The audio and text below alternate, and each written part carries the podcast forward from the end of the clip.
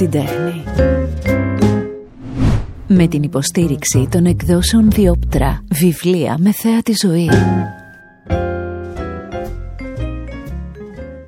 Πόσο ιδιαίτερη περίπτωση είναι αυτή, δηλαδή του καλεσμένου του σημερινού που έχω μεγάλη χαρά που τον συναντάω για να κάνουμε το δικό του art podcast που είναι ένας συνδυασμός υποκριτικής ποίησης, έκφρασης γενικότερα και νομίζω και από αυτά που ξέρω και από ανθρώπους που είναι τριγύρω σου ενός εξαιρετικά ευαίσθητου ανθρώπου που χαίρομαι πολύ που θα κάνουμε μοίρασμα Μοίρασμα εικόνων, σκέψεων, στιγμών. Καλώς ήρθες, Λευτέρη Ζαπετάκη. Καλώς σε βρίσκω. Σε ευχαριστώ πάρα πολύ για την τέλεια εισαγωγή. Θα μου πεις τέλειο. Δεν υπάρχει τέλειο, αλλά τείνουν όλα να είναι τέλεια σε αυτή τη συνάντηση, γιατί εκτός ότι είσαι πάρα πολύ γλυκιά και τρυφερή επίσης, δεν ξέρω, με συγκινείς, με συγκινείς πολύ. Θέλω να σας πω, θα ξεκινήσω έτσι για να αφήσουμε λίγο τη συγκίνηση και να πάμε στο αστείο της υπόθεσης. Το Λευτέρη Ζαπετάκη, λοιπόν, ως ηθοποιό, το γνωρίζω, τον έχω δει στο θέατρο, παρακολουθώ την πορεία του. Πρόσφατα, στο πρόσφατο παρελθόν, ήταν ένας από τους πολύ κακούς, δεν μου άρεσε καθόλου ο ρόλος του, στο Κάνω ότι κοιμάσαι, που είναι μια σειρά που αγαπώ ιδιαίτερα και τους πρωταγωνιστές της, φίλοι κάποιοι περισσότεροι από αυτούς και την πλοκή και τη σκηνοθεσία και όλο αυτό. Θα σας πω λοιπόν το αστείο ότι τον συνάντησα ε, πρέπει να έχει ένα χρόνο τώρα. Ναι. Ήταν τρίτη, την προηγούμενη Δευτέρα δηλαδή βράδυ έπαιζε ένα επεισόδιο στο οποίο ήταν το επεισόδιο το κορυφαίο που σκοτώνεται. Και το συναντάω την επόμενη μέρα σε, ένα, σε κάτι από αυτά τα πολιτιστικά που παρακολουθούσαμε και του λέω σε βλέπω, βλέπω συνέχεια τη σειρά, δεν χάνω τίποτα, μου αρέσεις πάρα πολύ. Τι θα γίνεις στα επόμενα, τι κάνεις στα επόμενα; Και μου λέει άνθρωπος σκοτώθηκα χθες.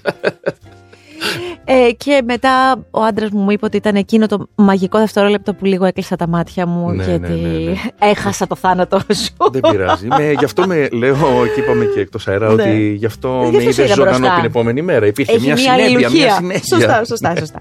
λοιπόν, ε, τώρα κοίταξε, η αφορμή για να εξηγήσω στον κόσμο, η αφορμή είναι η καινούρια συλλογή ποιημάτων που έχει κυκλοφορήσει από τις εκδόσεις Διόπτρα, η αφορμή για να συναντηθούμε. Από εκεί πιαστήκαμε για να συναντηθούμε συναντηθούμε. Ε, δεν είναι η πρώτη σου συλλογή, είναι η δεύτερη συλλογή. Όμως θα μου επιτρέψεις πριν φτάσουμε σε αυτό που εγώ ήδη το κρατάω στα χέρια μου να με αφήσεις λίγο να σε γνωρίσω καλύτερα, να σε γνωρίσουμε καλύτερα. Ναι, να γνωρίσουμε δηλαδή αυτόν τον καλλιτέχνη ο οποίος ε, ξέρει να μας ταξιδεύει μέσα από λέξεις αλλά και μέσα από την υποκριτική του σε άλλους κόσμους διαφορετικούς και να γυρίσουμε πίσω, να μου πεις λίγο το συνδυασμό Ελλάδας-Αμερικής στη ζωή σου. Πώς γράφει αυτό στη ζωή σου, Δηλαδή, βοήθα μας, η μαμά είναι Ελληνοαμερικανίδα; Η μαμά είναι Ελληνοαμερικανίδα, ναι. Οι παππούδες μου μετανάστες της Αμερικής, τότε που πήγαιναν με τα πλοία, θυμάσαι. Τα παλιά τα χρόνια. Διαβάζουμε στις, ε, ναι, στα ναι, βιβλία. Ναι, ναι, η μαμά είναι Ελληνοαμερικανίδα. Για να έτσι κάνουμε σύντομη την ιστορία, ήρθε διακοπές στην Ελλάδα η μητέρα, γνώρισε τον μπαμπά μου. Ερωτεύτηκε. Ερωτεύτηκε. Τι ωραία. Ναι, ναι, ναι. Υπήρχε, πολύ έρωτας. Υπήρχε και υπάρχει ακόμα. Αλήθεια λες. Ναι, ναι. Και εξηγεί πάρα πολλά για την, το ρομαντισμό και την ευαισθησία που κουβαλάω, γιατί την έχω μέσα στο σπίτι μου ζωντανή 50 χρόνια. Πω, πω, πω, πω, αυτό που λες είναι μαγικό. Είσαι παιδί του έρωτα; Εντελώς. Είναι μαγικό αυτό. Είναι μαγικό και να σου πω και κάτι. Με την ταχύτητα της εποχής, με τη μεγάλη ζήτηση και με τη μεγάλη. Ε, που βρίσκεις πια παντού τα πάντα και όλα πάνε πολύ γρήγορα. Είναι μαγικό άνθρωποι να συνεπάρχουν ερωτευμένοι, να δημιουργούν ερωτευμένοι με τα πάνω τους και τα κάτω τους μετά από τόσα πολλά χρόνια. Ναι. Είναι μαγεία. Ναι, ναι. Και ξέρεις, μαθαίνεις χωρίς να... Έτσι γίνεται, χωρίς να σου διδάσκουν, διδάσκεσαι μέσα από αυτή τη σχέση που βλέπεις, γιατί είναι αυτά που, τα βιώματα που έχεις, ε, αυτές οι εικόνες που παίρνεις. Ε, και όταν μεγαλώνει κάποιος σε ένα περιβάλλον όπου ο πατέρας, ε, ο σύζυγος, ο σύντροφος, ο κουβαλητής, φέρνει σχεδόν καθημερινά λουλούδι στη μητέρα και μιλάνε μπροστά στα παιδιά με λόγια τρυφερά και αγάπη μου και μωρό μου. Δεν μπορεί δεν μπορεί να ξεφύγεις. Να ξεφύγεις. Ακριβώς. Ακριβώς. Ναι, ναι, κάτι γράφει μέσα σου. Εσύ έχεις ζήσει και στην Αμερική και στην Ελλάδα; Έχω, ναι, διαστήματα εκεί, διαστήματα εδώ. Εδώ μεγάλωσα ουσιαστικά, εδώ μεγαλώναμε. Οι παππούδες μου όμως στην Αμερική. Δηλαδή ήταν το αστείο στους φίλους μου που λέγανε Πού θα πάτε το Πάσχα; Εγώ θα πάω στο χωριό. Στο χωριό μου; Ναι, και εγώ ναι, πήγαινα ναι. στο New Jersey. Ναι, στο και χωριό εγώ θέλω μου. τέτοιο χωριό, αλλά. Και ναι, ε, ζούσαμε εδώ. Έζησα χρόνια μόνος μου μετά κάνοντας μεταπτυχιακά. Μεταπτυχιακά. Ναι. Αλλά υπήρχε αυτό το πήγαινε έλα έτσι κι αλλιώς. Όταν ήσουν μικρό παιδί, εκφραζόσουν μέσα από λέξεις, μέσα από γράψιμο. Ήσουν εξωστρεφές ή εσωστρεφές, Όχι, παιδί; καθόλου εξωστρεφές. Ε, συνέβαινε κάτι πολύ περίεργο. Είχα δημιουργήσει ένα πολύ ειδικό μαγικό κόσμο που ήταν το δωμάτιό μου. Μμ. Εκεί ήταν η Είσαι ασφαλεία μου. μοναχοπέδι; Όχι. Α, Είμαι μοναχογιός όμως. α, μάλιστα. Ε, και γιατί το λέω αυτό γιατί κου- έχει μια άλλη βαρύτητα στην οικογένεια όταν είσαι μοναχογιός και έχεις όλο αυτό ξέρεις, που πρέπει να είσαι κάπως. Μμ. Ξέρεις, έχει ένα Μμ. βάρος. Ένα στιβαρό από μόνος. Ναι, του. ναι, έπρεπε να είναι στιβαρό, ας πούμε. Ε, Όμως, εγώ λόγω της ευαισθησίας μου δεν το έβγαζα αυτό καθόλου και κλεινόμουν στο δωμάτιο. Οι αδερφές μου που είναι μικρότερες από μένα, ο κόσμος πάντα πίστευε για κάποιο λόγο ότι είναι μεγαλύτερες. Επειδή με προσέχανε, με φροντίζανε, με, με, με προστάτευαν. Λόγω της ευαισθησίας μου αυτής. Υπήρχε στην οικογένεια ότι είναι ο πιο ευαίσθητος, ο πιο.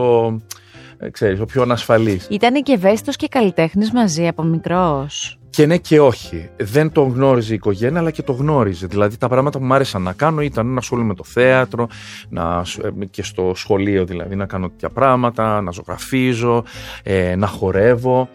Και λέγοντας σου αυτό για το δωμάτιο, ήταν- είχα το Ήταν χώρο το μου. πεδίο σου εκεί. Ήταν το πεδίο μου. Ωστόσο, συνέβαινε κάτι μαγικό. Ε, Α πούμε, σε γιορτές, όλες αυτές τι οικογενειακές γιορτές που φαντάζομαι έχεις ζήσει και εσύ παλιά Ε, βέβαια. που γινόντουσαν αυτά τα μεγάλα Τα τραπεζώματα. τραπέζια ναι. αυτά, ναι. Ξαφνικά έβγαινα από το δωμάτιο, έκανα μία παράσταση, ένα σοου, ένα χορό, ένα ναι. αυτό. Και ξανά έμπαινα μέσα στο Κλεινώσου. καβούκι μου. Ναι, ναι.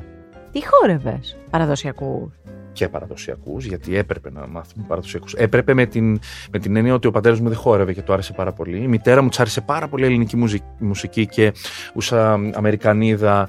ε, ζούσε στο περιβάλλον της ε, ελληνικής ε, ε, ε, κοινωνίας στην Αμερική που εκεί χορεύανε ξέρω, με έκαναν να αγαπήσω πολύ το και με βάλανε μέσα στους παραδοσιακούς χορούς όπου χορεύα πολλά χρόνια και επαγγελματικά κάποια στιγμή. Ε, μετά Γιατί έχεις και την κορμοστασιά γι' αυτό. και ναι, είναι- ναι, ναι, ναι. Και, και πότε άνοιξε η πόρτα του δωματίου και κάποιος ας πούμε κρυφοκοίταξε στην ουσία του Ναι. ενώ πε- πε- μεγαλώνοντας σε ποια ηλικία έγινε αυτό; Συνέβαιναν μαγικά πράγματα στη ζωή μου. Όπως το λες, σαν κάποιος να άνοιξε μια πόρτα και να διέκρινε πράγματα. Δηλαδή, εγώ δεν παραδεχόμουν, δεν ήξερα ότι μου αρέσουν αυτά τα πράγματα. Όμως, στην πορεία της ζωής μου βρισκόντουσαν άνθρωποι που σαν να μου δείχνανε το δρόμο και γι' αυτό πιστεύω στους επίγειους αγγέλους. Υπάρχουν άνθρωποι Μμ. στη ζωή μας που έρχονται Και εγώ να, μας, πιστεύω σε ναι, αυτό. να μας δείξουν κάτι. Ναι. Πρέπει να είμαστε ανοιχτοί. Ποιος ήταν ο δικός σου πήγε Ο Άγγελο. πρώτος μου άγγ- άγγελος, άγγελος ήταν ε, ε, ο δάσκαλός μου της πέμπτης δημοτικού που εγώ παρόλο που ήμουν πολύ στρεφής και πολύ κλειστός και στο σχολείο και να κάθομαι απομονωμένος και να μην έχω, δεν ήμουν καθόλου δημοφιλής ε, είχα την πρώτη παράσταση Δικαιόπολης στο Αριστοφάνη θυμάμαι και έρχεται και μου λέει ε, Ελευθέρη θα κάνεις ε, το Δικαιόπολη σου Σαχαρνής τον πρωταγωνιστικό ρόλο ήταν σοκ είδε κάτι που εγώ δεν το είχα πιστέψει για μένα. Εγώ δεν ήμουν ποτέ να μπω μπροστά ή να διεκδικήσω ένα ρόλο, ή να πω μόνος μου ένα τραγούδι. Και ξαφνικά μου έδωσε φτερά αυτός ο άνθρωπος.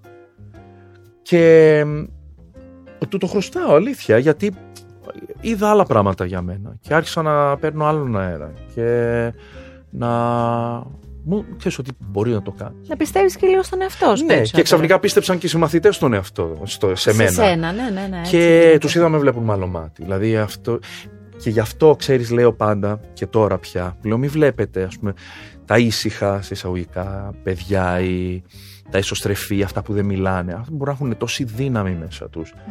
και θα βγάλουν το ταλέντο τους και τη δύναμή τους και, και θα βρουν το δρόμο τους, θα σας, ε, θα σας εντυπωσιάσουν και θα σας εκπλήξουν στο μέλλον, είναι σίγουρο. Και εσύ τι έλεγες ότι θέλεις να γίνεις μεγαλώνοντας; Κοίταξε, ε, πέρασα από πολλά.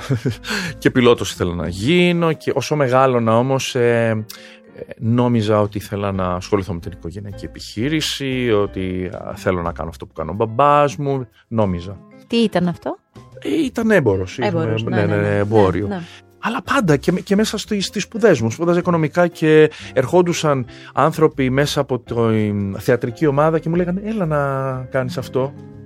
Γι' αυτό λέω ότι υπήρχαν άνθρωποι που με- σαν να με τραβάγανε στον Προς τα δρόμο εκεί. που έπρεπε να πάω, ναι. Σαν Και να τρέξιμο σου εκεί. πω, ας πούμε, όταν έδωσα στο Εθνικό Θέατρο, δεν ήξερα ότι έδινα καταρχήν. Πήγε η πρώτη μου ξαδέρφη, Δεν ήξερες δεν ποιο. ήξερα ότι έδινα. Δεν Τι το είχα- εννοείς; Εννοώ Α, ότι πήγε πήγε. κάποιο άλλος για σένα και έκανε την. Και έκανε ε, την αίτηση. Και μου λέει: Δίνεις τη Δευτέρα στο Εθνικό. Λέω εγώ στο Εθνικό Θέατρο. Επειδή ήμασταν και στην ομάδα της Παντίου και έτσι στο, στη θεατρική, Ναι. με την ξαδέρφη μου, ε, ε, μια σχέση που είχα εκεί τότε και αυτά. Και βλέπανε και αυτά και μου έκανε μόνη της την ε, αίτηση. Και πήγα και έδωσα. Και μπήκα πρώτος. Πρώτος στα 300 άτομα. Και λέω: Όπα, όπα, κάτσε εδώ. Κάτι λέει το σύμπαν, δεν γίνεται. Ωραία. Γίνεται λοιπόν αυτό το μαγικό. Και εκεί, ε, καταρχάς, μάλλον ε, αυτό που έχεις μέσα σου, το διαμάντι σου, Μμ. αρχίζει και η λάμπη και στους άλλους και Ναι. αφορά και τους άλλους. Η οικογένειά σου καταρχάς είναι υποστηρικτική σε όλο αυτό, σε αυτή τη στροφή; Στην αρχή, να σου πω, πάλι ήταν λίγο περίεργο γιατί ενώ καμάρωναν πάρα πολύ όταν έβλεπαν αυτό ας πούμε, να, να κεντάει, να λάμπει, είτε χορεύοντας, είτε παίζοντας στο θέατρο, ή οτιδήποτε ας πούμε, έκανα καλλιτεχνικό. Αλλά επειδή δεν τους το είχα δώσει, δεν τους το είχα εκμυστηρευτεί, δεν τους το είχα πει σαν απόφαση ότι θέλω να το κάνω, δεν του δίναν πολύ σημασία. Οπότε όταν μπήκα στο εθνικό και λέω τα παρατάω όλα και τα οικονομικά και αυτά και θα ασχοληθώ με το θέατρο, ξέρεις, λίγο τους, τους Ναι, βρήκε ναι, ναι. απροετοίμαστους. Ε, δεν πήρε πολύ καιρό αυτό όμως, δεν πήρε χρόνο πολύ γιατί έγιναν και είναι ακόμα και τώρα οι πιο έτσι, ένθερμοι υποστηριχτές μου. Είναι ναι, οι μεγαλύτεροι θαυμαστές, φυσικά. Θα μου πει κανείς, «Ε, εντάξει μαμά, ας πούμε. όχι, και όχι, δεν, κουκουβάκι». είναι, δεν συμβαίνει με όλους τους γονείς αυτό. Αλλά όχι, όχι. είναι και οι πιο σκληροί Στην κριτική στην τους. κριτική. Ναι, ναι. Πότε μπαίνει το χοροθέατρο, το, όλο αυτό που λέγεται στελάντλε στη ζωή σου και πώς γίνεται όλο αυτό; Ε, κοίτα, αυτό. Ε, εγώ χόρευα ε, παραδοσιακά. Όμως όταν πήγα στο εθνικό, ε, στο θέατρο, παρόλο που μπήκα και λόγω του ύψους και της κορμοστασιάς, πάντα είχα μια ανασφάλεια με το ύψος. Το θέατρο ήταν πάρα πολύ, μήπως είμαι άχαρος, μήπως... Και ας- άρχισα να ασχολούμαι πάρα πολύ με το μόνος μου. Ε, με την το- κινητική. με την, κι- ναι, με την κίνηση και το σύγχρονο χώρο και το μοντέρνο. Και άρχισα να πηγαίνω και στην ομάδα εδάφους του Παπαϊωάννου. Μμ. Και ήμουνα πάρα πολύ τυχερός γιατί όταν τη χρονιά που μπήκα στο εθνικό εγώ ξεκίνησε, ήταν η πρώτη χρονιά που άρχισε να διδάσκει και ο Φωκάς Ευαγγελινός. Μμ, μου που έχει λέει- κάνει συγκλονιστική δουλειά ο Φωκάς. Ναι, Συγκλονιστική εξαιρετικός δουλειά για δάσκαλος πολλούς, και- ε, υπο- ε, δηλαδή κομμάτι υποκριτικής και χορού και Ναι, σκηνοθεσίας καταπληκτικό. μαγικό. Ναι. Και υπήρχαν βέβαια εντάξει, και στο εθνικό άνθρωποι της κίνησης και στο χορό. Κάναμε πάρα πολύ, ασχολιόμασταν πάρα πολύ με το σώμα. Και άρχισα να μου αρέσει πάρα πολύ αυτό. Και μάλιστα και ο Φωκάς μου είπε: Έχεις φοβερά προσόντα. Και του λέω: Μήπως αυτό και άχαρο μου λέει: Έχεις πράγματα τα οποία θα τα εκμεταλλευτούμε καταπληκτικά. Και έτσι και έγινε. Και άρχισα να μπαίνω πάρα πολύ να, μ, ξέρεις, να με μοιεί πολύ στην κινησιολογία, στο χωροθέατρο, Μμμ, στην κίνηση.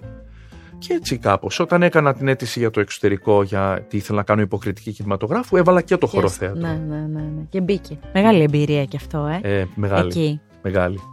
Ε, Στα δικά μας μάτια φαντάζει πολύ ναι, σημαντικό. ήταν μεγάλη. Να σου πω όμως μια αλήθεια. Ναι. Και το λέω με πάρα πολύ καμάρι, δεν το λέω. Όταν πήγα στη σχολή στη Στέλλα Άντλερ και τους είπα ότι είμαι από το Εθνικό Θέατρο και, και πολλά πράγματα τα οποία ε, μας διδάσκανε εκεί, τα, τα γνώριζα ήδη, τα κατήχα. Μμ. Δεν ξέρω, έχουμε κάτι στην παιδεία μας τη θεατρική.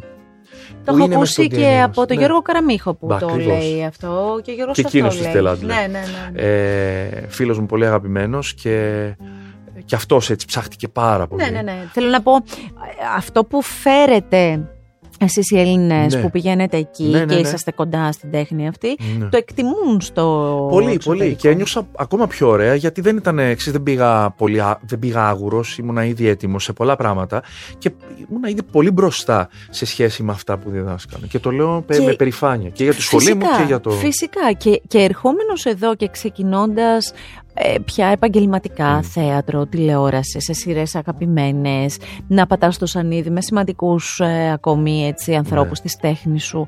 Όλο αυτό πώς το έχεις, πώς το ζεις, ποια, ψη- ποιο κομμάτι ψυχοθεραπείας καλύπτει όλο αυτό, πώς είναι; Μμμ, ω- ωραία το έθεσες. Νομίζω έτσι κομμάτι είναι. ψυχοθεραπείας, ναι, γιατί νομίζω ότι έγινε δουλειά ε, στην ψυχολογία μου. Τι εννοώ; Δούλεψα πολύ το κομμάτι της εσωστρέφειας εξωστρέφειας. Δηλαδή, άρχισα να είμαι, να εκτίθεμαι φυσικά πάνω στη σκηνή, έχοντας την ασφάλεια ότι αυτό που κάνουμε είναι προστατευμένο, ότι είμαστε μια ομάδα, δεν είμαι Ναι, μόνος ναι, ναι. μου. Αυτό είναι το θέατρο, είναι μια συλλογική δουλειά, ε, εκτιθέμεθα όλοι. Από το σκηνοθέτη, το σκηνογράφο, τον, αυτό που γράφει το έργο, τον συγγραφέα, όλοι. Και έβγαζα ε, εγώ αυτό που μπορούσα να βγάλω, να προσφέρω ως ηθοποιός, ε, αλλά είχα και ότι ήταν, ήμουνα μέσα σε αυτή την ομάδα. Οπότε βοήθησε πολύ στο να μπορώ πιο πολύ να εκδηλώνομαι ε, και να εκτίθεμαι στον κόσμο. Στον κόσμο.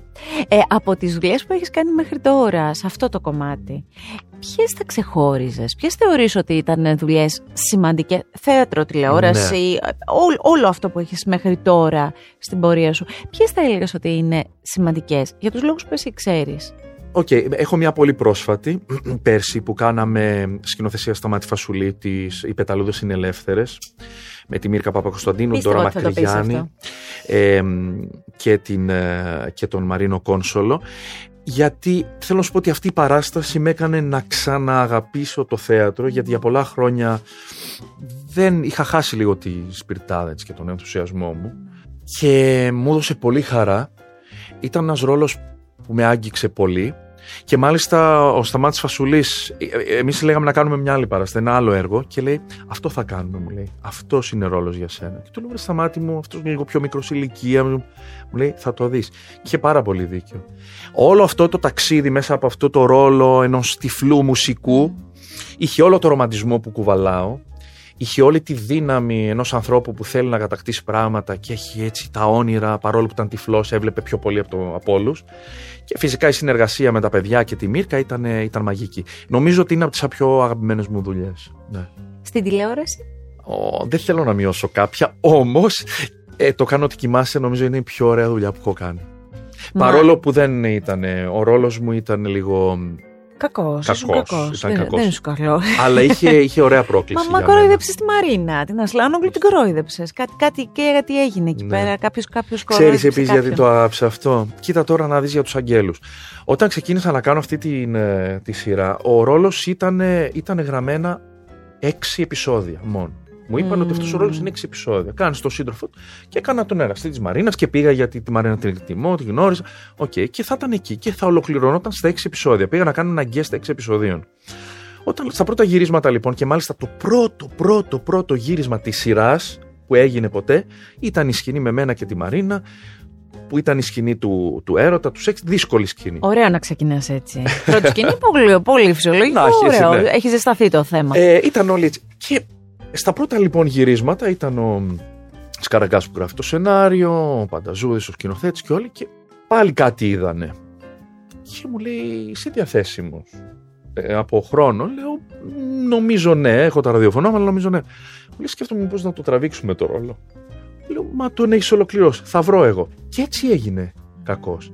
Και επίσης τον ευχαριστώ γιατί όταν βλέπεις κάποιον ε, σαν εμένα, με την ευαισθησία, με την παιδεία μου, ξέρεις όλο αυτό που κουβαλάω, του ζεν και αυτά. Ακόμα και σήμερα δεν δίνουν εύκολα σε κάποιον να κάνει τόσο κόντρα πράγματα. Και εμένα μου έδωσε την ευκαιρία να μου το αγγίξει και να το Αυτό προσφέρω. λοιπόν θέλω να συζητήσουμε λίγο, γιατί σε έχω ακούσει και σε μία ακόμη συνέντευξη να το λες αυτό.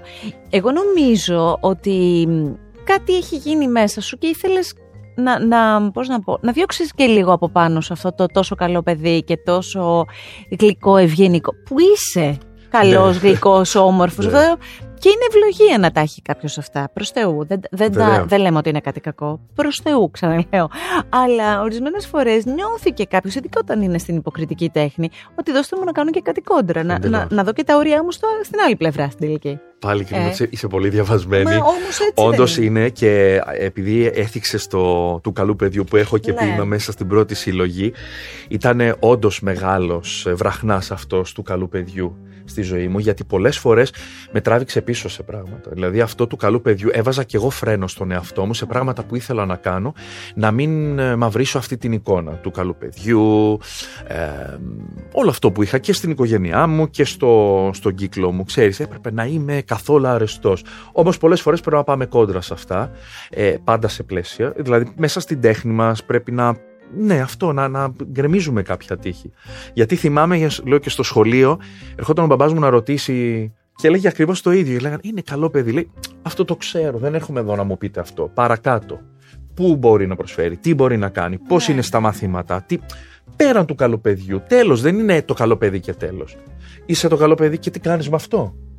Παραπέρα. Μ' αρέσουν αυτές οι κουβέντες γιατί νομίζω ότι εμπνέουν. ε, Υπάρχουν γονείς, υπάρχουν παιδιά που ακούνε και είναι πολύ σημαντικό όλο αυτό. Ακού την τέχνη και ενημερώσου για όλες τις νέες κυκλοφορίες των εκδόσεων Διόπτρα με ένα κλικ στο διόπτρα.gr. Βιβλία με θέα τη ζωή. Θέλω να μπούμε στο κομμάτι της ποίησης. Και για μένα είναι πάρα πολύ σημαντικό αυτό που το λέω, γιατί δεν έχω ξανααφιερώσει επεισόδιο του Art Podcast σε κάποιον ποιητή.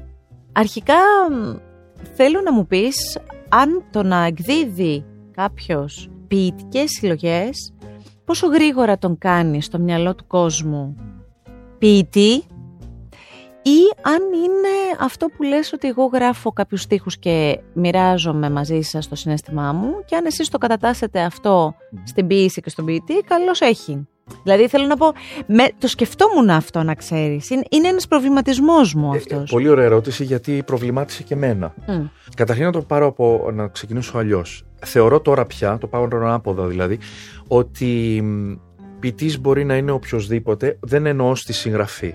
Δηλαδή, στον τρόπο που αγγίζει τα πράγματα, ο καθένας στην τέχνη του. Ξέρεις, μπορεί να ακουστεί λίγο λαϊκό αυτό, αλλά που, λέ- που λέμε, ας πούμε, ποίημα είναι αυτό που φτιάξει η μαμά μου στη Ναι, ναι, ναι, μαγειρική. ναι, ναι, Κατάλαβες. ναι, ναι. Κάτι το οποίο έχει ευαισθησία, έχει αλήθεια, για μένα είναι ποίημα Μοιάξιμο. πέραν του γραπτού. έχει Νιάξιμο, αυτό. αγάπη, Ναι, ναι, ναι. πάνω απ' όλα και αλήθεια.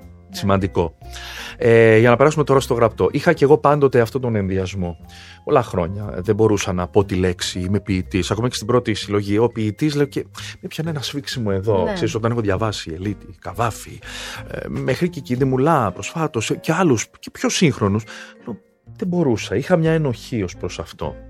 Όμως πήρα πολύ μαστίγιο από, μαστίγωμα από την, ε, τους εκδότες και την ε, επιμελήτριά μου, τη Βίκη Κατσαρού, που είναι ποιήτρια και μου είπε είσαι ποιητής. Πρώτον, έχεις εκδοθεί. Εκ των πραγμάτων, πρακτικά έχεις εκδώσει ποίηση, άρα συγκαταλέγεσαι στους ποιητές. Ένα. Και δεύτερον, το αποδέχτηκε ο κόσμος και το αποδέχτηκαν και οι ποιητές. Οπότε προσπαθώ να βγάλω από πάνω μου αυτή την ενοχή του, Ναι, ναι, ναι. του ποιητή. Κοίταξε, όταν πήραμε στα χέρια μας την πρώτη σου συλλογή, ψυχής μου κύματα, την έχω και αυτή μαζί μου, από τις εκδόσεις Διόπτρα, ε, στην αρχή είπαμε, α, τι, τώρα, Μμμ. α, τι ας πούμε, πιο σύγχρονος ποιητής. Ναι, ναι, ναι. Ε, μετά, διαβάζοντάς το, εγώ κατάλαβα ένα πλάσμα που έρχεται από ένα πιο σκοτεινό τοπίο της ζωής του, τρυφερός, συναισθηματικός, αλλά και πολύ μ, μελαγχολικός. Ε, αυτό εμένα πολύ με άγγιξε και πολύ με έφερε κοντά σου, χωρίς να σε ξέρω. Και τα διάβασα τα ποίηματα, μου αρέσανε πολύ, κάποια περισσότερο, κάποια λιγότερο, όπως συμβαίνει με όλα τα κομμάτια της τέχνης. Το κάθε κομμάτι κάπως αλλιώς μιλάει στην ψυχή σου. Και άρχισα να, σε, να προσπαθώ να σε αποκωδικοποιήσω μέσα από την πρώτη συλλογή. Κάπου εκεί κατέληξα, σε αυτά που σου είπα. Ναι. Δεν ξέρω τι έχεις εκλάβει εσύ από τον κόσμο που έχει διαβάσει την πρώτη συλλογή. Δεν ξέρω πώς σε κατάλαβαν. Ε, θα σου πω. Καταρχήν όταν ξεκίνησα ή όταν γράφω γενικά ε, και όταν ξεκίνησα να γράφω πιο έτσι, σοβαρά αν θες πράγματα εννοώ και να μην σκίζω τις σελίδες, πράγματα σοβαρά να τα κρατάω. Ναι. Δεν έλεγα ότι γράφω ποίηση. Αυτό είναι το ελαφρυντικό μου που δίνω σε μένα. Δηλαδή δεν έγραφα ποίηση, δεν λέω είμαι ποιητής και γράφω ποίηση. Απλά τύχαινε αυτά όπως τα εξέφραζα να έτσι έλεγα να έχουν ένα ποιητικό λόγο. Γιατί μεγάλωσα κι εγώ με ποίηση, με από μπαμπακριτικό, με τις μαντινάδες. Ναι. Ε, οι Έλληνες έχουμε τραγουδήσει ποίηση. Ε, Οι Έλληνες Βεβαίως. ποιητές έχουν Ευτυχώς, μελοποιηθεί, έχουν ναι, και μελοποιηθεί. είναι μέσα στο Ποιος είναι ο DNA μας. Αγαπημένο σου ποιητή. Πες μου δύο-τρεις, δεν θα μου πεις έναν, είμαι Ου. σίγουρη. Αλλά πες μου δύο-τρεις ποιητές. Εντάξει, εγώ λατρεύω καβάφι, μ' αρέσει και η Κιδημουλά. Αγαπάω πάρα πολύ έναν σύγχρονο, τον Γιάννη Κουμαριανό. Μ' αρέσει πάρα πολύ ο Γιάννης Πολύ ωραία. Κουμαριανός. Μου ταιριάζει πάρα πολύ και τον αγαπώ και τον θαυμάζω. Ε, έχω κι άλλους. Ωραία. Αλλά- Ε, μ, Λοιπόν, επειδή με ρώτησες λοιπόν πώς το αντιμετωπίσαν. Εγώ λοιπόν απλά, απλά έγραφα την αλήθεια μου. μ, Και γι' αυτό πιστεύω πολύ ότι όταν έχει αλήθεια, ό,τι κάνεις και εσύ εδώ και το πιστεύεις και το αγαπάς, είναι σίγουρο ότι θα αγγίξει. Η αλήθεια άγγιξε. Δεν άγγιξε ούτε ο ποιητικός λόγος, ούτε αν ήταν σωστά υπομένα, ούτε αν θύμιζαν κάποιον ε, παλαιότερο ποιητή. Όχι. Ε, η ουσία νομίζω άγγιξε. Και αυτό με συγκίνησε. Τι σημαίνει στην ποιήση σωστά υπομένα. Πραγματικά. Το ίδιο αναρωτιέμαι και εγώ γιατί το άκουσα. Λέει σωστά. Δεν υπάρχει σωστό υπομένο. Ο ποιητής δημιουργεί μια γλώσσα δική του. σωστά υπομένα. Είναι μια χαζή έκφραση νομίζω. Και εγώ ναι. κακώ τη χρησιμοποίησα όχι, τώρα. Να πω, όχι, όχι, πολύ Το σωστά υπομένα να θέλω, να το, θέλω να πω μάλλον με την έννοια ή όπως μου το είπανε, ότι ναι. α, σωστά υπομένα εδώ, ότι μάλλον χρησιμοποίησες τις λέξεις και το λόγο ε, με τέτοιο τρόπο, ώστε να δώσεις να καταλάβει ο άλλος τι θες να πεις. Mm. Αυτό μάλλον εννοούσαν και μπορώ εγώ να καταλάβω το σωστά υπομένα. Δηλαδή, α, σωστά το είπε εδώ ο ποιητής. Πες μου όμως, ποια, τι ήταν αυτό που τελικά γέμισε με, με βενζίνη το δικό σου όχημα για να περάσεις πια και στη δεύτερη συλλογική για να δείξεις ότι αυτό είναι μια ανάγκη σου που έχει συνέχεια, δεν είναι μία και έξω. Ακριβώς. Έχει μια συνέχεια. Ήταν, ναι, είναι ανάγκη μου να σου πω γιατί. Τι ήταν αυτό. Φοβόμουν πάρα πολύ όταν μου ζητήσανε, γιατί φίλοι τα είδαν, τα πήραν από τα χέρια μου και τα δώσανε. Α, ναι. Ναι, στην Αλεξάνδρα και τον Κωνσταντίνο που τους πολύ και μου άνοιξαν την πόρτα. Είναι η Αλεξάνδρα Βιερινού και ο, και ο Κωνσταντίνος Παπαδόπουλος, εκδότη Διόπτρα. Και είναι η πρώτη ποιητική συλλογή που εκδίδουν. Και με τίμησε πολύ αυτό. Ε, όταν τα πήγανε λοιπόν, εγώ λέω τι, αυτά εγώ τα γράφα για μένα. Ένιωθα φοβερή ανασφάλεια να τα εκθέσω, γιατί είναι πολύ προσωπικά. Όμως, και με τρόμαζε πολύ να είναι τώρα η ψυχή μου κρεμασμένη στα βιβλιοπολία, ξέρεις. Όμως, όταν άρχισε λοιπόν αυτό το μοίρασμα και ερχόταν κόσμος και σα παρουσιάσεις και έλεγε Αυτό το γράψει για μένα. Ή αυτό εδώ, αυτό ακριβώς νιώθω και δεν ήξερα πώς να το πω. Αυτό το πήγα στον ψυχολόγο μου και του είπα έτσι αισθάνομαι. Ή το είπα στον άντρα μου. Ή έχασα τη μαμά μου και αυτό το ποίημα που εγώ το είχα γράψει για κάτι άλλο. Ναι, ναι. Λέει, μου μιλάει και μου θυμίζει εκείνη. Και λέω, εκτός το ότι πόσο, πόσος κόσμος ταυτίστηκε με αυτό και δεύτερον πόσο, πόση ελευθερία μου έδωσε. Δηλαδή αυτή η έκθεση ότι πάρτε, να το, αυτό είμαι. Δεν έχω να κρύψω ναι, κάτι. Ναι. Δεν έχω τίποτα να φοβηθώ. Και αν θέλετε κι άλλο, έχω πάρα πολλά να σας δώσω. Και πώς φτάνουμε λοιπόν σε αυτό; Έρωτες θερίζουν. Είναι μήνας ε, ερωτικός. Ναι, και εγώ έτσι το αποκαλώ. Είναι ο, ο ερωτιάρης ναι. αγαπησιάρικος. Έχεις πει και έχω κρατήσει ότι είσαι ένα παιδί που έχει ζήσει έρωτα μέσα στο σπίτι, που είναι πολύ σημαντικό. Είμαι σίγουρη ότι Υπάρχουν, όπως για όλους μας υπάρχουν εμπειρίες ζωής που άλλες μας πονάνε, άλλες τις κρατάμε, ναι. άλλες τις θέλουμε να τις τάψουμε, άλλες ξυπνάνε εκεί που δεν πρέπει να ξυπνήσουν. Ο καθενας έχει τα δικά του. Και μας δίνεις όλο αυτό για τους έρωτες τέλος πάντων που λες στο... Το διάβαζα εδώ πίσω. Μου επιτρέπεις να το Βεβαίως, ναι, ναι. Επιρρεπείς Καθότι επιρρεπείς τους έρωτες, παρακαλώ, κρατάτε μακριά μάτια και βλέμματα που θα ταράξουν πεταλούδες στο στομάχι, από χρόνια βαλσαμωμένες, αλλά επικίνδυνα έτοιμες για δεύτερη ζωή και με την ενσάρκωση κάποιου ταριχευμένου έρωτα. Και είναι αυτός ο έρωτας που αυτόν υμνείς με κάποιον ναι. τρόπο στα καλά του και στα δύσκολά ακριβώς, του. Ακριβώς. Μίλησε μου εσύ για αυτό που έχει φτάσει στα χέρια μας. Ναι. Πες μου εσύ, παρουσίασε το μου εσύ. Λοιπόν, είναι η συνέχεια του πρώτου αν θες, γιατί το πρώτο ήταν μια κατάθεση ψυχής και η συνέχεια αυτού, της κατάθεσης ψυχής, όχι ότι έχει σχέση με την πρώτη συλλογή, είναι αυτό γιατί ο έρωτας με έχει ορίσει και μας έχει ορίσει και μας ορίζει και μας θερίζει και μας ανασταίνει και είναι κινητήριος δύναμη των πάντων και ειδικά της τέχνης την οποία και πρεσβεύω. Εκπλήσει και την ψυχή σου που λες κάπου. Εννοείται, ε; εννοείται, εννοείται. Και επίσης, ξυστή, συνειδητοποίησα το μεγαλώνω και αυτό λέει αυτό το ποίημα και έχει άλλο ένα μέσα που λέει γι' αυτό ότι είναι ανώφελο να προσπαθούμε να αντισταθούμε από τους έρωτες γιατί αυτοί θα εισβάλλουν, θα εισέρθουν, να είναι σίγουρο, ναι, ναι. οπότε αφέσου. Είναι ένα αν θέλεις ερωτικό ημερολόγιο για τις δικές μου εμπειρίες ερωτικές, τις φωτεινές, τις σκοτεινές, τις δύσκολες, τις κλαψερές, τις ωραίες, τις εφάνταστες, είναι όλα. Και νομίζω ότι θα βρούνε άνθρωποι πολλά κοινά στοιχεία, γιατί όλοι ε, κάπου εκεί τσαλαβουτάμε, στα ίδια. Άμα ερωτευτούμε, τα ίδια θα νιώσουμε. Ίσως είναι λοιπόν και μια καλή ευκαιρία να πάρει κάποιος αυτό όχι μόνο για να τσαλαβουτήσει ο ίδιος αλλά για να το κάνει και δώρο σε αυτόν που θέλει κάτι να του πει και δεν έχει λόγια να του το πει; Εννοείται, εννοείται. Εννοείται. Λοιπόν, άκου, ε, είδες που σου είπα πριν που λέει κάποιος, ήρθε και μου είπε ότι είπε, γράφεις κάτι που ήθελα να πω και δεν, δεν ήξερα πώς να, το πω. Αυτό μου έδωσε πολύ μεγάλη έτσι, όθηση σε μένα το να μπω και σε αυτό και υπάρχει πάντα στο πίσω μέρος του μυαλού μου.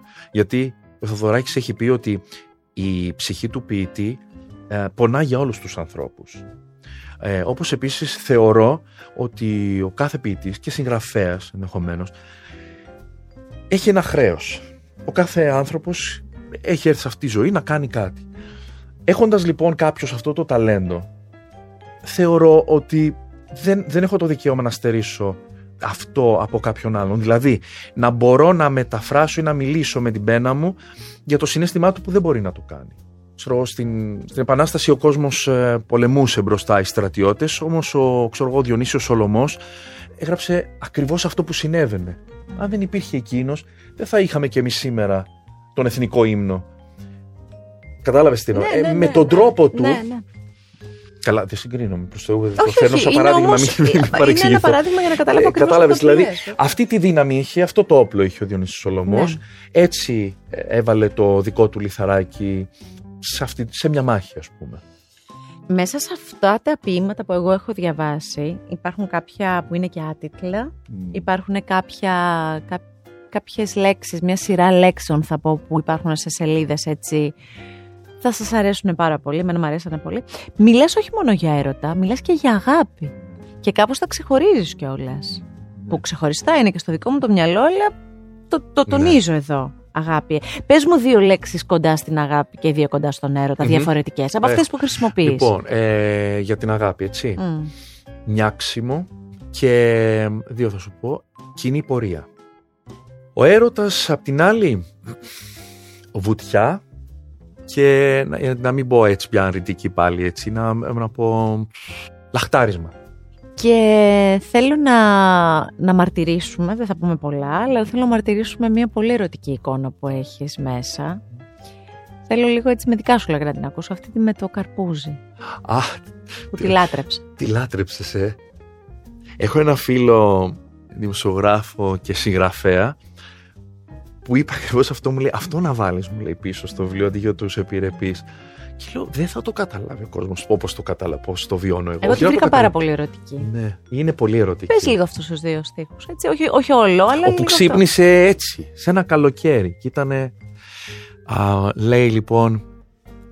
Έχεις ένα κουκούτσι από καρπούζι στο πάνω το χιλάκι. Πόσο ερωτικό αλήθεια. Ναι. Εγώ το διάβαζα έτσι, μόνη μου καθόμουν Ναι. και το διάβαζα και λέω ερωτική εικόνα. είναι Εικόνα, και αυτά τα ναι. υποκοριστικά που είναι πολύ, πολύ ωραία. Επίσης κάπου αναφέρεις την αγάπη πονηρή. Ναι, Είναι και πονηρή η Ναι. αγάπη, ε. ναι. Ξέρεις τι, γιατί είναι, λέω, λέω αυτό, γιατί η αγάπη είναι πονήρο, γιατί βάζει τον έρωτα μπροστά να μας ξεγελάσει.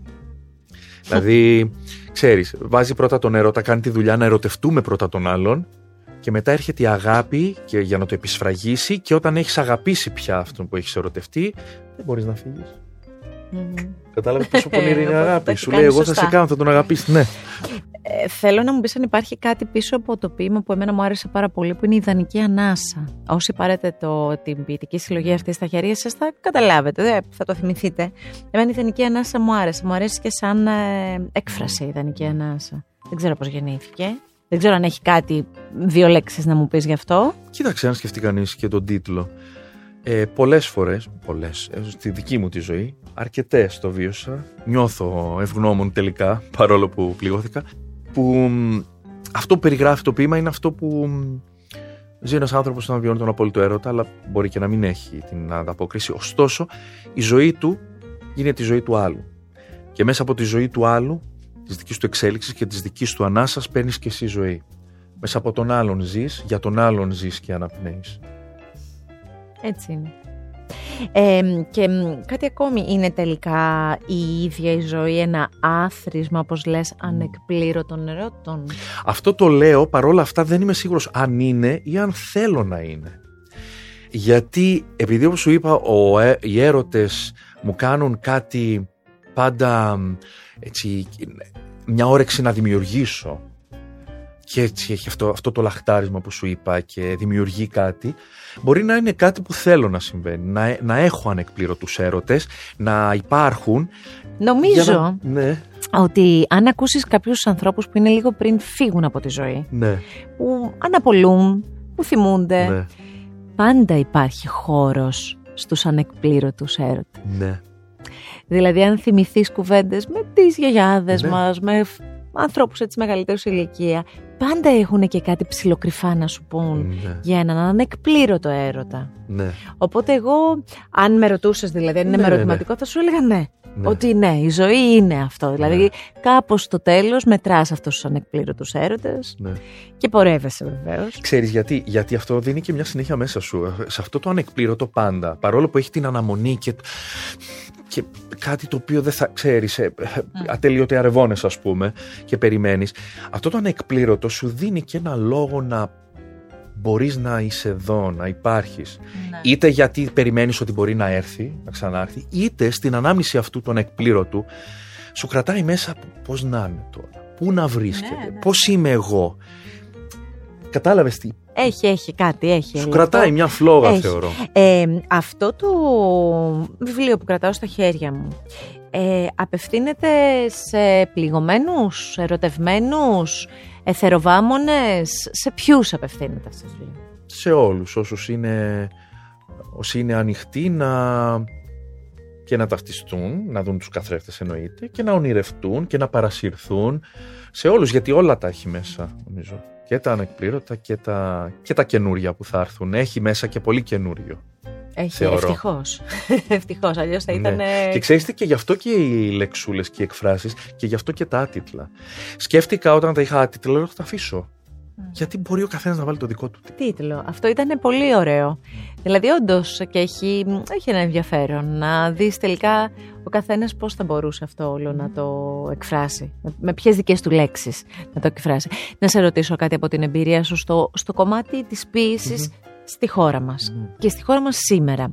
Ποίηση, τι έχεις διαβάσει και τι έχεις μάθει; Ποίηση διαβάζουν περισσότερο οι, τα κορίτσια, οι γυναίκες οι μεγαλύτερες σε ηλικία, οι άντρες; Ε, θέλω να πω υπάρχει ένα άνοιγμα, γιατί πε- περάσαμε μια εποχή που η ποίηση δεν ήταν ε, το Ναι. αγαπημένο των Ελλήνων. Πρέπει να Ναι. ήσουν πιο λόγιος για να Ναι, απευθυνθείς ναι, αλήθεια εκεί. είναι. Ναι. Ε, έχουμε κάνει ένα άνοιγμα στη νεότερη γενιά για το κομμάτι της ποίησης.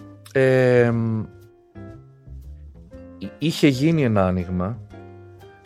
Λέω είχε γιατί έχω πάει πια ηλικιακά. Ε, μ, την εποχή ας πούμε που το λέω που έγραφε στίχους η Λίνα Νικολακοπούλου και μας έκανε να ξαναρίξουμε Βεβαίως. τα βλέμματα στην ποίηση χωρίς να το καταλάβουμε Βεβαίως. γιατί δεν είναι στίχουργος είναι η πίτρια ε, μ, έγινε ένα άνοιγμα ε, μ, και θέλω να πιστεύω ότι όλοι όσοι βιώσαμε και ακούμε ακόμα τέτοια τραγούδια ε, μ, νομίζω ότι μπο- μπορούμε να ταυτιστούμε με, με την ποίηση Ναι. ακόμα και σήμερα.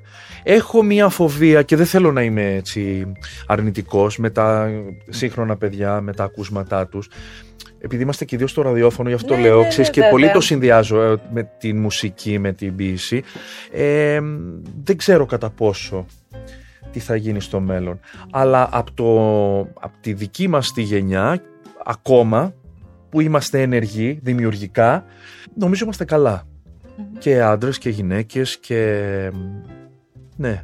Τουλάχιστον ε, στους χώρους που κινούμαι εγώ, γιατί ξέρεις και εγώ δεν είμαι σε αντιπροσωπευτικό μα, δηλαδή είμαι στο θέατρο και το ραδιόφωνο και εσύ και με τους καλλιτέχνες. Ναι, απλά Ε, και, πα- και πάλι κάτι καταλαβαίνεις, δηλαδή όταν Ναι. περνάς από κάπου και βλέπεις ε, νεαρότερες ηλικίες Ναι. με ένα βιβλίο στο χέρι, στα μέσα μεταφοράς, με ένα Ναι, βιβλίο ναι. στο χέρι ή με, με, ένα, με μια συλλογή ποιημάτων που σε βοηθάει αν μη τι άλλο την ασχήμια και την, το, τον γκρίζο να του δώσεις λίγο μια άλλη πνοή και μια Ακριβώς. άλλη Μμμ. αίσθηση ας πούμε. Αυτό για μένα είναι πάρα πολύ Ναι. αισιόδοξο και πάρα πολύ καλό. Μετά από αυτό τι γίνεται, συνεχίζεις αυτό το δρόμο, έχεις κάτι άλλο; Αυτά τα ποίηματα φύγαν από τη ζωή σου τώρα και Φύγανε ήρθαν από σε εδώ. εμάς. Ναι. Εσύ Και συνεχίζεις τα το έχω δώσει ίδιο. γενναιόδωρα. Στο ξαναείπα, δηλαδή το άνοιγμα είναι Απελευθερωτικό πολύ για ωραίο. μένα. Είναι Είναι απελευθερωτικό. πολύ ωραίο. Τι έρχεται μετά, έρχεται κάτι, μία ακόμη τέτοια συλλογή περιμένουμε από σένα; Ε, θα δοκιμαστεί σε κάτι άλλο. Μήπως είσαι στη φάση, ας πούμε, που θα μπορούσες όλες αυτές τις σκέψεις και τα μοιράσματα να τα κάνεις μέσα από ένα μυθιστόρημα. Δεν ξέρω, δεν ξέρω τίποτα. Ξέρω ποιος έχει βάλει να ρωτήσει. Όχι, δεν ξέρω τίποτα. Δεν Είναι κάνω. αλήθεια. Απλά Λοιπόν, ε, αναρωτιέμαι. Κοίταξε, υπάρχει πάντα επίση, δηλαδή έχω, αν μου πεις αύριο να βγάλουμε άλλη συλλογή, έχω ήδη έτοιμη. Γιατί γράφω καθημερινά. Είναι τρόπος, προτρόπος μου. Έκφρασης και το καλωσορισμά μου, το καλημέρα Συγγνώμη, μου. και γράφεις όποια ώρα της μέρας της. Δεν μπορείς να φανταστείς. Τα ναι. σημειώνεις; Τα σημειώνω, ναι. Στο κινητό ή σε χαρτάκι; Και, και. Έχω πάντα, Ωραία. έχω τρία-τέσσερα τέτοια, Εντάξει. αλλά και στο κινητό. Ωραία. Ναι, για πες. Σου θυμίζει κάτι, ε; Όχι, ε, αγαπώ πάρα πολύ τους ανθρώπους που σε μια εποχή του κινητού ε, γράφουν Όχι, ακόμη όχι, σε όχι. χαρτάκια. Μα δεν αυτό ξέρω. να ξέρεις, ξέρεις πώς- Ρετρό. Μ' Τα αρέσει. ποίηματα μου έτσι είναι γραμμένα Μμ. και μετά όταν καλούμε να τα κάνω έτσι μου χάνει λίγο τη μαγεία. Ναι. Τα δίνω σε κάποιον να μου τα... αυτός Ναι, και λέω, ναι. Όχι, όχι, ήταν πιο ωραίο αυτό. ωραία, όχι. έτσι, έτσι σε έχω. Έχεις λοιπόν, έχεις λοιπόν υπάρχει, στίχο. ναι, όμως υπάρχει κάτι που έχει ξεκινήσει μυθιστόρημα. Γιατί έχω μια. Δεν είναι γιατί δεν βγάζει μυθιστόρημα και δεν μπορείς να βγάλεις μυθιστόρημα, γιατί υπάρχει μια πολύ ωραία ιστορία που αξίζει να υποθεί. Έτσι ξεκινάει κανείς. Και το Βιωματική. συζητάμε με την. Μ, σχεδόν. Δεν είναι, δεν είναι δική μου, είναι δικών μου ανθρώπων, που είναι μια πολύ ωραία ιστορία. Έχεις σκεφτεί να γράψεις την ιστορία των γονιών; Όχι, τι είπα, κάτι κακό. Το μαζεύω πίσω. Το έδωσες. Είναι αυτή η ιστορία που μάλλον. Αλήθεια, ναι, λες. ναι, δεν, ναι. δεν, έχω, δεν ξέρω τίποτα. Είναι κινηματογραφική όλο από την. Θέλω να με πιστέψεις Το όμως. πιστεύω. Απλά Μα επειδή δεν- μου δεν το μίλησες για ξέρει έναν κανείς. έρωτα... Ξε- Ναι, δεν ξέρει κανείς. Τους έχω πει ότι υπάρχει μια ιδέα, γιατί μου ζητήσαν, μου λέει δεν πάμε λίγο να δοκιμάσω ένα μυθιστόρημα αφού γράφεις. Λέω, μα έτσι γράφω, ποιητικά. Ναι, ναι. Αυτό μου βγαίνει πιο εύκολα. Σου, μπορεί να σου φαίνεται έτσι, περίεργο ή δύσκολο στους κάποιους πείσει, αλλά εμένα μου βγαίνει πιο εύκολα. Όχι, το ακούω πολύ. Ο κάθε άνθρωπος Ναι, με ναι. κάποιον τρόπο εκφράζει. Αλλά υπάρχει μια πολύ ωραία ιστορία Τι που είναι, ωραία. που είναι ιστορίες που καταλήγουν σε αυτή την ιστορία. Μαγικό, θα το περιμένω πώς και πώς Ναι, αυτό. και εντάξει είναι πολύ νωρίς ακόμα, αλλά το σκέφτομαι. Προς το παρόν θα πούμε να ταξιδέψουν υπέροχα αυτοί οι έρωτες που θερίζουν. Υπέροχα όμως, μου αρέσει πάρα πολύ. Θέλω να έχεις έμπνευση, θέλω να έχεις διάθεση να μοιράζεσαι πράγματα. Το μοιράζεσαι και μέσα από το ραδιόφωνο και πάντα είναι και αυτό ψυχοθεραπευτικό για όλους μας, το μικρόφωνο στη ζωή μας. Ε, να είσαι υγιής, να κάνεις ωραία πράγματα και μ, χαίρομαι πάρα πολύ έτσι που μέσα από τα ποίηματά σου μας αφήνεις να κρυφοκοιτάξουμε λίγο περισσότερο σε αυτό που είσαι. Το χρειαζόμαστε νομίζω πάρα πολύ. Η ποίηση είναι από τα πιο αγαπημένα είδη, τουλάχιστον για μένα, και από τα πιο, στο δικό μου το μυαλό από τα πιο δύσκολα. Οπότε σε ευχαριστούμε πάρα πολύ. Εγώ σε ευχαριστώ καταρχήν γιατί έχεις κάτι σπουδαίο. Είσαι πάρα πολύ ανοιχτός άνθρωπος. Ε, και αυτό είναι καλό για την ανθρωπότητα γενικότερα.